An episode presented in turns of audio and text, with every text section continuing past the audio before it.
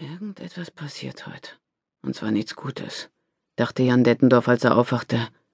Sein zweiter Gedanke war, dass er keine Vorahnung hatte, sondern einfach nur schlechte Laune.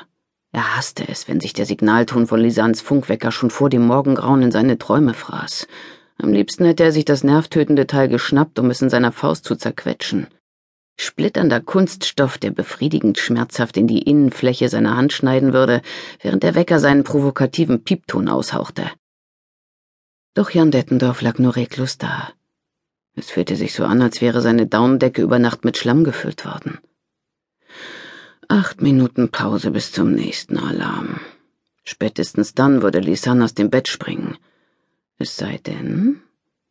Hoffnungsvoll schob er eine Hand zu ihr hinüber. Seine Fingerspitzen ertasteten die warme Haut über ihrem Schlüsselbein. Er strich den Hals hoch zu ihrer Wange und fühlte das Haar, das über ihrem Gesicht lag. Das Bettzeug raschelte. Wie spät ist es? hörte er sie mit klarer Stimme fragen. Er stöhnte. Nicht einmal sechs. Es ist noch stockdunkel draußen. Die Matratze knarrte, als Lisanne sich aufsetzte. Hörst du es auch? Es scheint mal wieder stürmisch zu sein, sagte sie. Die kahlen Zweige der Linde vor dem Haus scharten an den Lamellen der Außenjalousien. Es knackte im Gebälk des Dachstuhls und die Temperaturen im Schlafzimmer erinnerten Jan Dettendorf an den Eiskeller seiner Großmutter. Er hatte die Fenster seines Hauses immer noch nicht erneuern lassen. Es pfiff durch alle Ritzen. Absalom hasst Sturm, sagte er, ohne sich große Hoffnung zu machen, Lisanne damit von ihrem Trainingsplan abbringen zu können. Seit ein paar Wochen stand sie in aller Herrgottsfrühe auf, um noch vor der Arbeit mit ihrem Pferd trainieren zu können. Früher war sie abends geritten, doch seit der Umstellung auf die Winterzeit war es dann bereits zu dunkel. Deshalb hatte Lisanne beschlossen, ihr Training im Gelände in die frühen Morgenstunden zu verlegen, pünktlich zum Sonnenaufgang. Er hörte, wie Lisanne die Decke zurückschlug und griff nach ihrem Handgelenk. Lass das Reiten heute ausfallen. Bei dem schlechten Wetter. Was hast du denn auf einmal?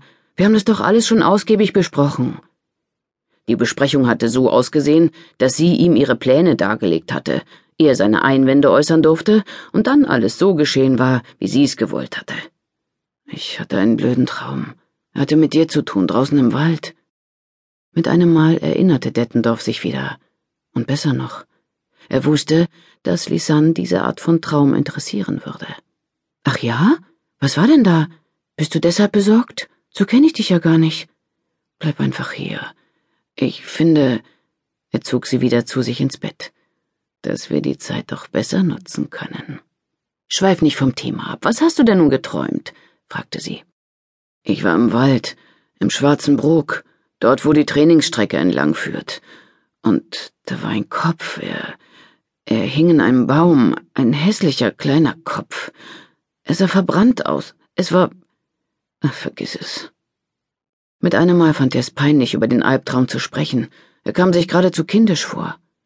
Durch den dünnen Stoff ihres T-Shirts konnte er Lisans Körper fühlen. Er hörte, wie das Blut in seinen Adern rauschte, vergrub die Nase in ihre Halsbeuge und sog ihren Geruch ein. Dann drehte er sich mit ihr herum, so dass er auf ihr lag. Sie ließ es geschehen, doch ihre nächste Frage folgte so zuverlässig wie die Weckintervalle ihres Weckers. Was war denn das für ein Kopf? Keine Ahnung. Denk nicht mehr daran, flüsterte er ihr ins Ohr. Wieso verbrannt? fragte sie weiter. Ihre Hand strich gedankenverloren seinen Rücken hinunter. Ein Kopf ohne Körper oder ein Totenschädel? Vielleicht hast du von meinem neuen Artikel geträumt. Herzlos, kopflos, skrupellos. Habe ich ihn dir schon zu lesen gegeben? Oh, ich weiß nicht. Wie konnte sie jetzt an ihre Arbeit denken? Der Artikel wird frischen Wind hier ins Dorf bringen. Ihre Hand, die am Ende des Rückens angekommen war, kniff kurz in seine Pobacke. Der Weckalarm ging erneut los. Sie befreite sich aus seiner Umarmung und schaltete den Wecker aus. Verschieben wir alles weitere auf später, okay? Wann ist später? Er konnte den frustrierten Unterton selbst heraushören. Sie hatten in letzter Zeit nicht mehr sehr oft miteinander geschlafen. Weiß ich noch nicht. Lass uns heute Abend gemeinsam irgendwo essen gehen, schlug er vor. Mal wieder nur wir zwei. Wenn du mit mir essen willst. Ihre nackten Füße tappten über die Holzdielen. Nicht nur, etwas würde passieren. Irgendetwas. Die Beklommenheit, die er beim Aufwachen gespürt hatte, war wieder da. Da bin ich aber froh, antwortete Lisanne. Die Zimmertür schnappte hinter ihr ins Schloss.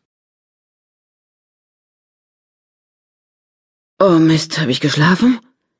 Pia Koritki dehnte vorsichtig ihre verspannten Halsmuskeln. Sie sah zu ihrem Kollegen Heinz Broders hinüber, der am Steuer saß.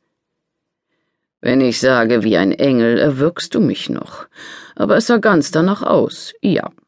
Haben wir die Ausfahrt verpasst? Broders schnaubte empört. Hey, es ist eine der nächsten. Ich hab alles im Griff, keine Sorge. Pia Kuritki, Kriminaloberkommissarin bei der Lübecker Kripo, und ihr Kollege Hauptkommissar Heinz Broders waren auf dem Weg zu einer neuen Ermittlung. Es war kurz nach acht Uhr abends. Pia hatte bereits einen anstrengenden Arbeitstag hinter sich gehabt, als der Leiter der Abteilung sie über den neuen Fall informiert hatte. Sie wischte sich verstohlen über den Mund und versuchte wieder Luft durch die Nase zu bekommen. Seit ein paar Tagen war sie erkältet. Es fehlte nur noch, dass sie geschnarcht hatte. Hey, hier ist es. Wir müssen von der Autobahn runter, rief sie, als sie die letzte Barke an sich vorbeihuschen sah. Broders zuckte zusammen und zog das Lenkrad des Passats mit einem Ruck nach rechts. Der Wagen schoss die Ausfahrtsspur hinunter. Pia atmete geräuschvoll aus. Und wo geht es jetzt lang? fragte Broders, als sie auf die Landstraße stießen. Pia zeigte nach links. Dort entlang. Sie nahm sich vor, das nächste Mal wieder selbst zu fahren, egal wie müde sie war. Schon im Lübecker Feierabendverkehr hatte Heinz Broders ruppig und unkonzentriert agiert. Irgendetwas lag ihm auf der Seele, denn besondere Eile war eigentlich nicht geboten. Sie kam sowieso zu spät. Viel zu spät. Wie eigentlich immer, wenn die Mordkommission gerufen wurde. Wir müssten gleich da sein, sagte sie, als die Autoscheinwerfer das gelbe Ortseingangsschild erfassten. Kirchhagen. Hier muss es gleich in den Wald gehen. Was steht auf dem Zettel? Irgendwo links? Ja, ein Stück weiter vorn. Sie passierten eine wuchtige, ein wenig erhöht liegende Dorfkirche. Wenig später stieß eine dichte Hecke bis an die Straße. Genau dahinter lag die Abzweigung verborgen. Soll das etwa eine richtige Straße sein? fragte Broders, als er in den schmalen Asphaltweg einbog, der direkt ins Dunkle führte. Ein landwirtschaftlicher Nutzweg, antwortete Pia. Broders schaltete das Fernlicht ein. Die Fahrbahn war verschmutzt, Lehmbrocken und Steine prasselten von unten gegen das Bodenblech. Die schmale Straße wand sich wie ein Bach in seinem Bett zwischen zwei hohen Knicks und verschwand im Nirgendwo. Pia, die ein Fax mit einem grob skizzierten Lageplan vor sich auf dem Schoß liegen hatte, knipste die Innenbeleuchtung an. Hey, das blendet. Wie soll ich jetzt sehen können, ob mir ein Reh, ein Wildschwein oder ein Elch vors Auto hoppelt? Das merkst du dann schon. Pia versuchte die wirr aussehenden Linien auf dem Papier mit den örtlichen Gegebenheiten in Einklang zu bringen. Wir kommen gleich über einen Fluss oder Bach oder so. Dahinter müsste die Straße einen scharfen Rechtsknick machen. Da sollen wir unseren Wagen stehen lassen und uns mit Gerlach und ein paar Leuten von der örtlichen Kripo treffen. So stellt Gabler sich das zumindest vor, sagte Broders misstrauisch. Kriminalrat Horst Egon Gabler, ihr gemeinsamer Vorgesetzter, der Leiter des Kommissariats I der Lübecker Bezirkskriminalinspektion war am späten Nachmittag von der Rechtsmedizin über einen Todesfall informiert worden, der nicht wie irrtümlich angenommen auf einen Unfall zurückzuführen war. Und jetzt waren sie auf dem Weg zum Fundort der Leiche. Hier beginnt das eingezeichnete Waldstück, sagte Pia und deutete nach rechts auf die ersten kahlen, im Scheinwerferlicht grau aussehenden Baumstämme. Der Wald dahinter war undurchdringlich. Guck mal, da steht schon das erste Reh. Mit reflektierenden Augen starrte es zu ihnen herüber, rührte sich aber nicht vom Fleck. Ich hab's doch geahnt, und wo eins ist, sind auch die anderen nicht weit, sagte Broders und schaltete zwei Gänge runter. Der Motor heulte auf, und das Reh verschwand mit ein paar langen Sätzen zwischen den Bäumen. Die Straße führte über den kleinen Wasserlauf, mehr Graben als Bach, und im Dunkeln kaum zu erkennen, und machte dann einen scharfen Rechtsknick. Hast du schon eine Ahnung, was das hier heute Abend werden soll? fragte Pia, während ihre Augen die Felder und Wiesen nach dem vereinbarten Treffpunkt absuchten. Sag bloß, du wärst jetzt lieber zu Hause bei deinem Schatz, statt hier gleich mit mir durch das Unterholz zu kriechen, spottete Broders. Mein Schatz muss auch arbeiten. Also was soll's. Manchmal fällt es einem gar nicht so auf. Doch irgendwann ist das Leben vorbei, ohne dass man ein Privatleben geführt hat, stellte ihr Kollege mit einem Anflug von Bitterkeit in der Stimme fest. Pia unterdrückte ihr auffallendes Unbehagen gegen dieses Thema. Sie hatte ihren Freund Hinnack heute eigentlich anrufen wollen.